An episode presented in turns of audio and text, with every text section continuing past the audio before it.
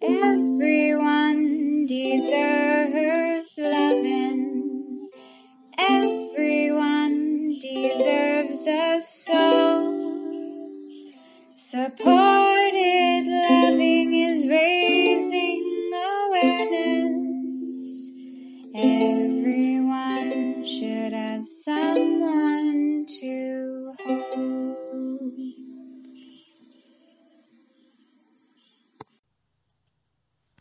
Okay, so welcome to Supported Loving podcast number nine. I'm gonna say it might not be nine, it might be eight, but um, I'm joined today with uh, Liz Wilson. She's a family consultant for Dimensions.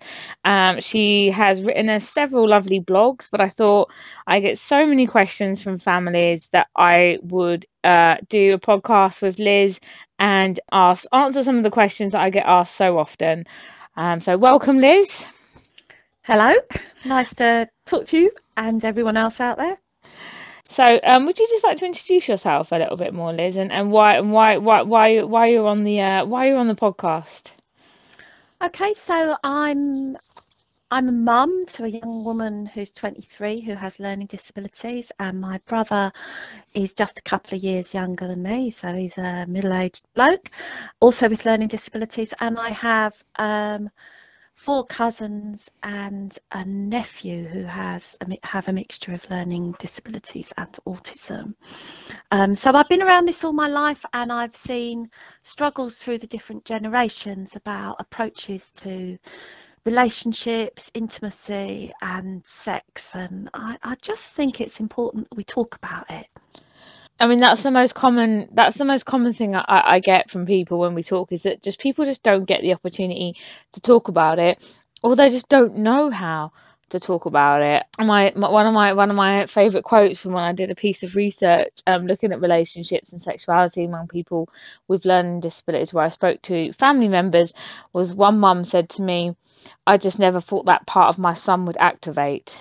which just made me just made me laugh a little bit but also you know it's just you know just people just just some of the some of the parents i spoke to just never thought that their son or daughter would ever be um sexually interested or romantically interested in somebody else um which was which was surprising to me um because we talk a lot about masturbations with people with learning disabilities even people with very profound learning disabilities. So it's clear that a sec, you know, it's such a sexual sex is such a basic drive in all of us. Um, I got a really early indication that that part indicated because I used to take my brother to the hairdressers. You know, back in the day when they had pictures of topless women all over the, the barbers and porn magazines. And it was excruciating for me as a 12, 13 year old girl. Did and I really know my mum and dad. They really did, yeah, yeah. And, and I know my mum and dad got me to take it because they were they were embarrassed as well. I don't know why they thought it'd be okay for me.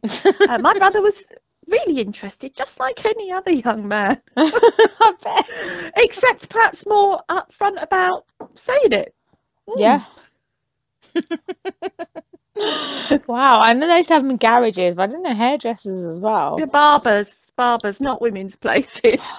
Oh, okay. Um, so so I have I have I have some main questions. I have I have two main two main questions, and they're mainly um from from I get a lot of questions from supporters asking how do they um how do they address the issue around sex and relationships with with with parents? Because they they often the most common thing that I hear is that people work with um so our supporters work with people with learning disabilities and or autism and they and they they are keen that the person themselves is keen to have a relationship but their family members are are against this and even if I've heard even if the person's even if the staff tell the people you don't have to tell your mum and dad. You don't you don't have to tell them. You can keep it private.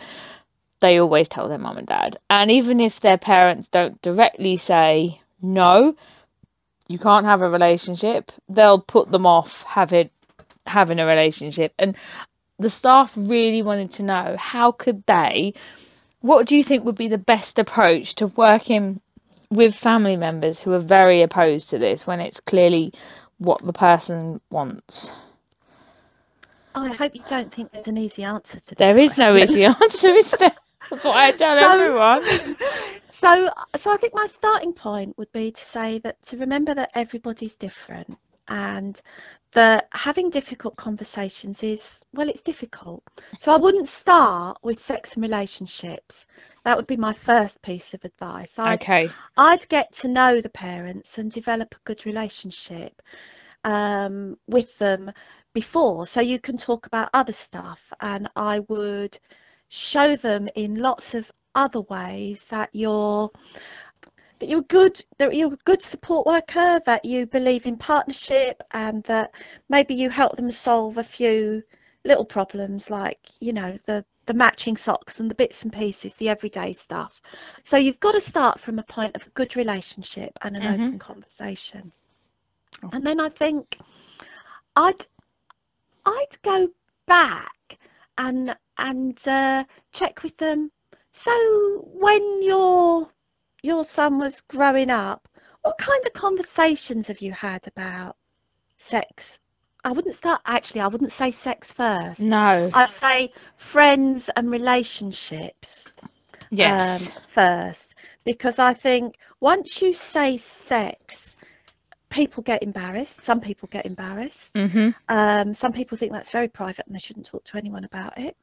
Yep. Um, some parents will have been told way back when that their child will never be interested. Obviously, that was wrong. Who who thought that? I have no idea.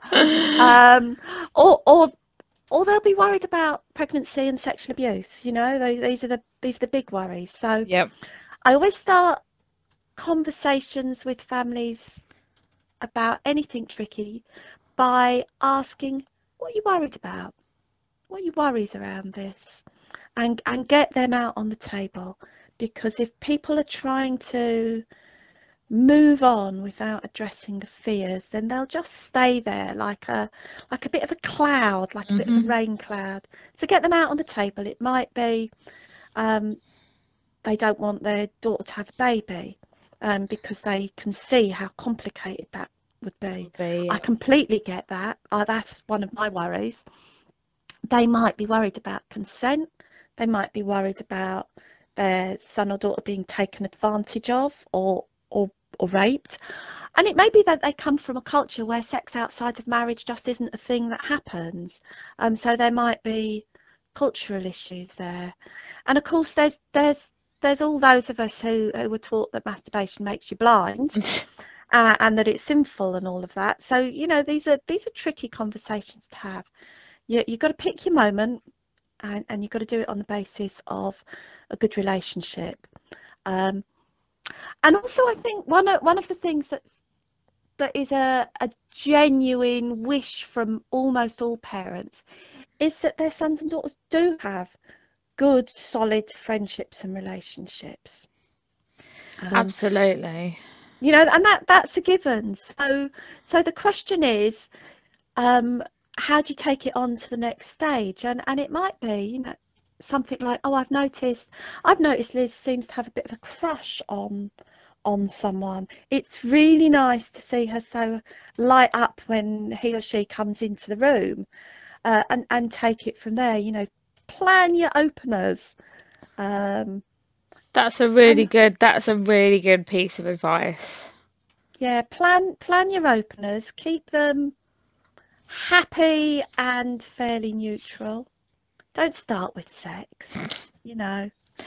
I- Um, I go also gently. I also think that um, obviously people with learning disabilities, many people will have a very active, happy sex life, I hope. Um, but I also think that I've met a lot of people over the years where I don't think sex is on their agenda with a hmm. partner. And and actually what they really want to do and when you talk with them about relationships kissing kissing and cuddling come up all the time about wanting to hmm. kiss them, wanting to cuddle them, wanting to hold their hands. And I know that that sounds, it can sound quite childish to people, you know, without a learning disability who probably would find that kind of relationship a bit abnormal, I suppose, certainly at the beginning, because most people at the beginning go through the very lusty stage. Um, but I think that for a lot of people with learning disabilities, I think that a lot of people that that they would be happy, some people, to remain at the kissy, cuddly stage, possibly for sev- possibly forever, possibly for you know longer than maybe we would we would expect. Um, but yeah, I don't know. I think often we go straight in with sex. People go straight in with sex, where for a lot of people it might take, they may never get to that stage, or it might take a long time for them to work up to wanting a sexual, you know, having an interest in a, sec- a fully sexual relationship. Yeah, and I, I think there's, I, I think a lot of people will accept that, but I think also most of us adults and parents in particular might remember back to the time when all we wanted was a kiss and a cuddle. And then how either gradually or fairly quickly um, our interest was moved and and it went further.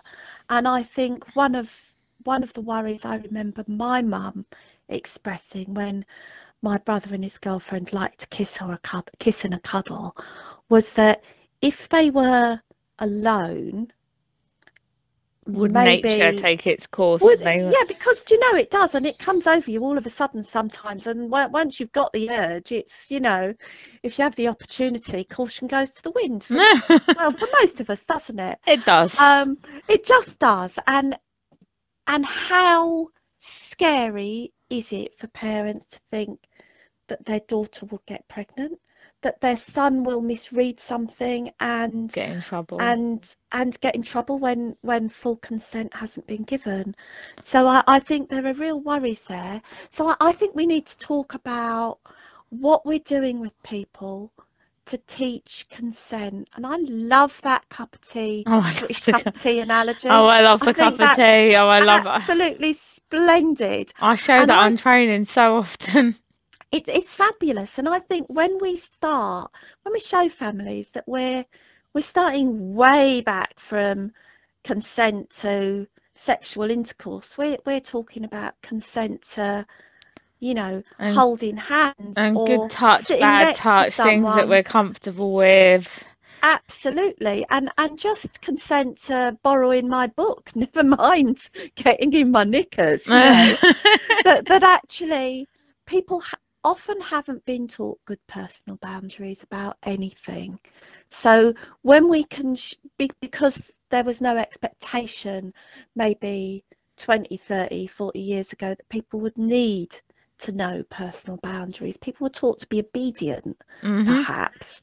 Um, so, so I think we need to we need to listen to what families are worried about and make it really clear where we're at with helping people to learn. You know, we people working in supported supporting people get a bad reputation for going straight to the unwise decision without the supported decision making. Mhm. And I think around supported loving, we're really good at supported decision making.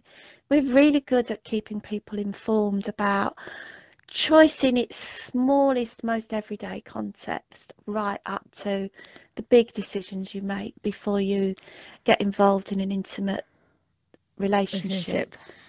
And and making sure that people really know that just because I say yes to this today doesn't, Doesn't mean mean- that's yes to it forever. Yeah. You know, so it's there's some real subtleties. yeah. Um, and, and as parents, we just want our kids to be happy, don't we? Happy and safe. And actually, as parents, we might tip that around and say we want them to be safe and happy. You know, parents are inclined by our very nature to want our kids to be safe. We're, we're programmed for their survival. Um, so it's it's hard to see our kids take risks whether or not they've got a learning disability. Oh, absolutely. So we need a bit more hand holding if they've got a learning disability to, to be able to face the consequences and, and allow, you know, my uh, my my ex is worried that his little girl will get her heart broken. You know, you've got to laugh. Of course she will. Yeah, That's we all have. life. We all have. We all have. You know. We all have. Uh, I've been said to him, "Well, didn't absolutely you heartbroken. you break mine. You I've know? literally had that where I've been so heartbroken. I've felt sick that I was going to die, you know, like that heartbroken. But you, you do get over it. You do, but we need to let families know what we've got in place to support their kids with the inevitable ups and downs of relationships. Because I think, you know, I know my daughter has this real idealistic view of a relationship. She's going to meet a prince and, and she's going to move straight to happily ever after.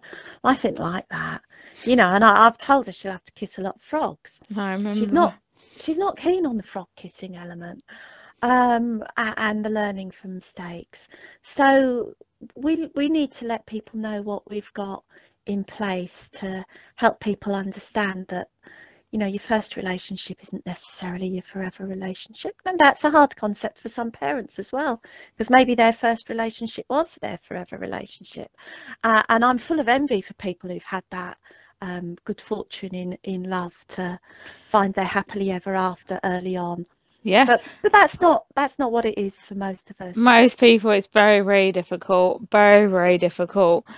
I'm determined to keep this one under under a short one because they normally end up being two hours long, my podcast. Um, okay so you had a second question what's that So, my, well, to be honest, I answered. I think you answered the first and the second one together because my first question was, how do we approach families on the issue of sex and relationships? Um, how do we bring? How do we approach it? Um, and I think you answered that in the in the in the first one about how do we bring it up. Um, but I guess my second one is how was was so you answered probably the the second you probably answered that in the second question was how do we work with families that are really against it? So what do we do if we have a situation where somebody's what would be your advice if someone is in a relationship and their families are like, no, we do not want this, we want it stopped? first thing we need to do is is remember that probably at some point in our lives we've all wanted to do something that our folks didn't want us to do. And that puts us in a really horrible position between the love we have for our family and our desire to do our own thing. Um, and if you haven't got a learning disability yeah it's much easier to do your own thing out of sight and mind of your parents. Um, and to also not spill it all out, you know. And I think I, I go back to the early stuff I taught my daughter, which is about secrets and the difference between good secrets and bad secrets, and that nobody should ask you to keep a secret from mummy when she was little about anything other than birthday presents and treats, you know. And so some people will have drilled that into their kids um, as a protective behaviour from being groomed you know? So so sharing secrets is um it's hard isn't it? I mean some people are no good at keeping secrets anyway.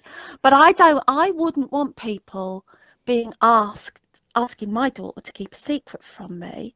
I'd want them supporting her to have difficult conversations and to weigh up the pros and cons um, and to make a balanced decision about what she shares and what she doesn't share. But also, I think we've got to support people. And, and this could come back and bite me on my very own bum, but we've got to support people to stand up to their mums and dads in a good way, in an ordinary adult way, like just about every human being ever has done, and, and to carve their own way. Um, but I, I, I see it as adapting the supported decision making process, you know, that at the end of the day, mums and dads, no matter how much we love our kids, if they have the capacity to make a decision and it's a decision that makes them happy, we've got no right to stop them, you know. Absolutely. Um, we, I, we just haven't and we shouldn't. And but I know there will be times to come in my life where I'll want to, where I'll see that my daughter's fallen for a bad and I don't want her to go out with him. Mhm. And and I'm gonna have to ask my friends to sit on me and gag me. you know? because I recognise it's going to be really, really tough. So, so I wonder if there's um there's scope for having some kind of support groups for families who are struggling with these issues and it might be for their own religious community faith reasons that they don't want it to happen. Um, you know that and and maybe then we need to support people to get married so they're doing it in wedlock. I don't know. Um, but but i i think it's really important that we don't give up um, because even though i am here for families 100% uh, uh, my first loyalty has to be as an advocate for people with learning disabilities. And if I can't, if there comes a time when my own interests are so tangled up that I can't be a good advocate for my daughter, then I would really want someone who I loved and cared about to point that out to me.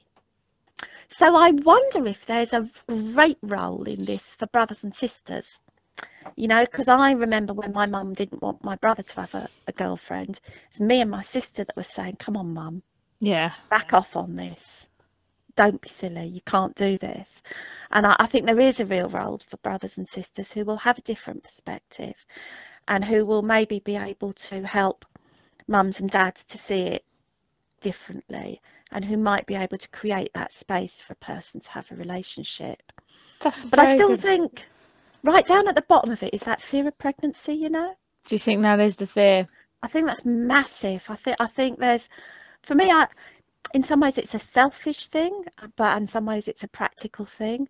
I'm nearly 60. If my daughter gets pregnant and and has a child, I face this really nightmare scenario of helping her to raise a child oh.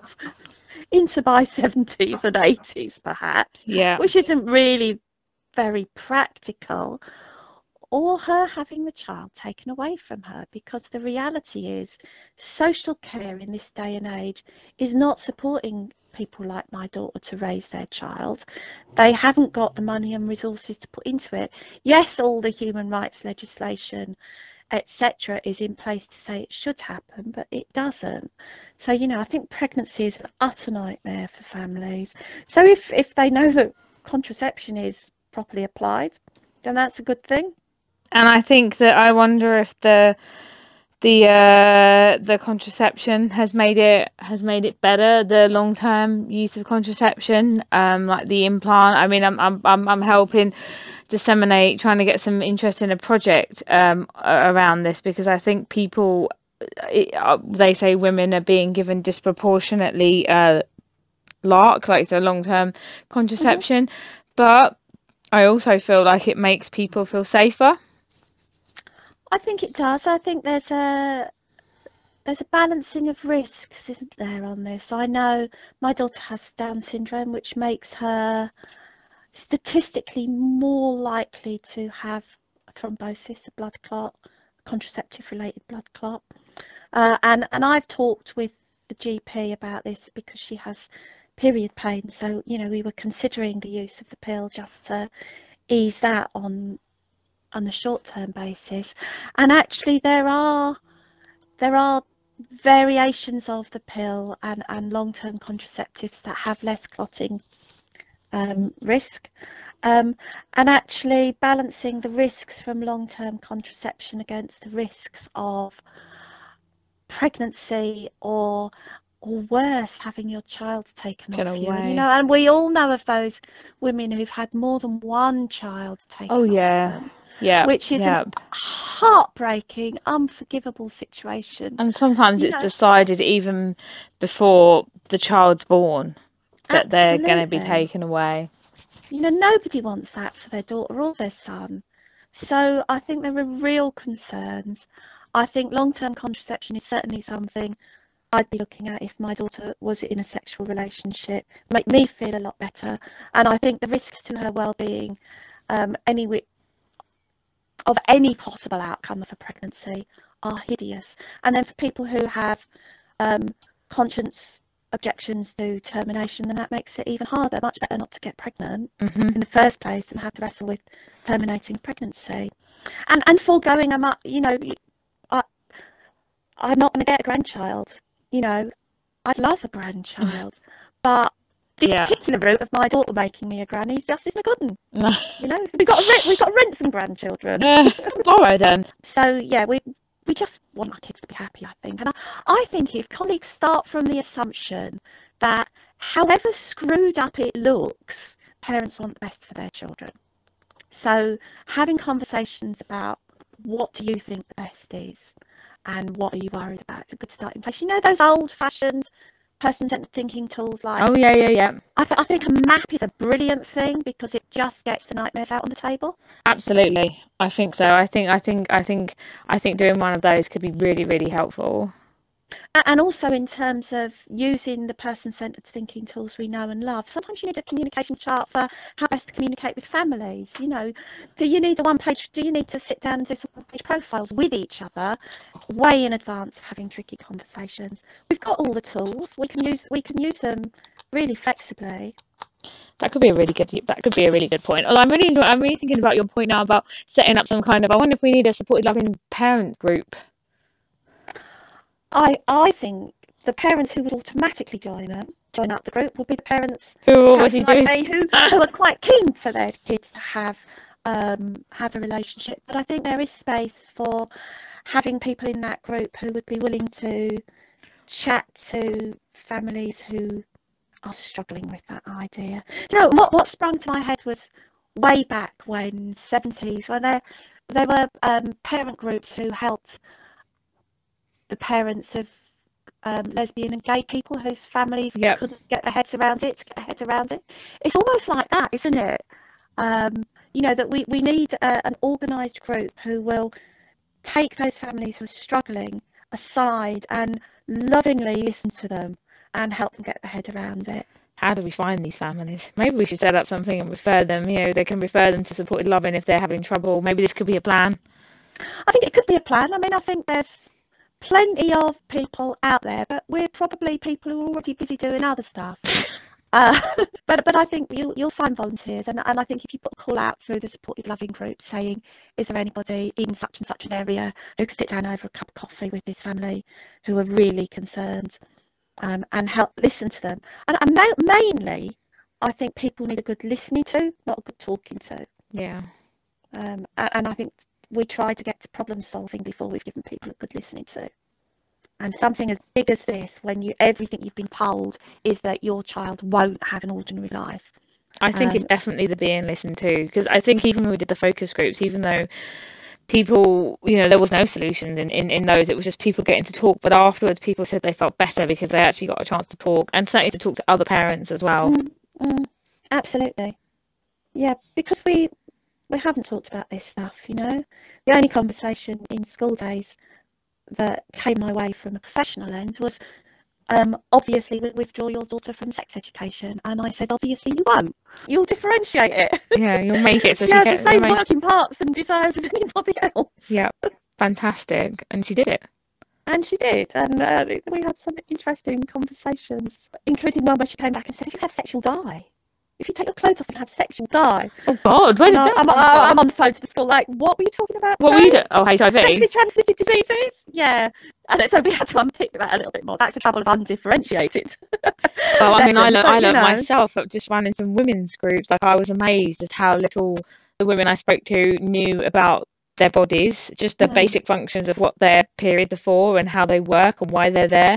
And then it also amazed me how many times I had to, over a four week course, repeat again and again and again things that I'd said in week one and they hadn't Yeah. sort of stuck and we had to try it a different way. And, you know, eventually I think it all stuck, but But just thinking about how long it took my daughter to learn to read as opposed to my son, you know, that, that things things have to be repeated a lot in a lot of different ways. And I, I think people make the mistake of thinking you've taught someone something with a learning disability because you've told it once or even twice. But actually, these are conversations that need to be revisited over a lifetime. Uh, especially the sex conversations, because if you're not putting it into practice, you're going to absolutely don't use it. Yeah, don't use it, you lose it. Totally. and how many diagrams have you seen of a woman's body, even even a woman's reproductive parts that don't have a clitoris on it or labia? Uh, you know, Yeah. it's like it's just All of it's very detached from an actual person. Do you know what I mean? It's absolutely, it's very abstract. yeah, yeah. And then all the pictures are of some skinny young things. who probably don't look anything like most of us. So yeah. Anyway, we've gone on a long time, haven't we? This will be hours. That's okay. It's been an interesting conversation. It's been some really great. All right. Well, I'll let you get back to your uh, to your planning, and thank you so much for doing this. You're welcome. You're welcome. Let me know when it's finished. I will do. Take care. You too. Bye. Bye bye.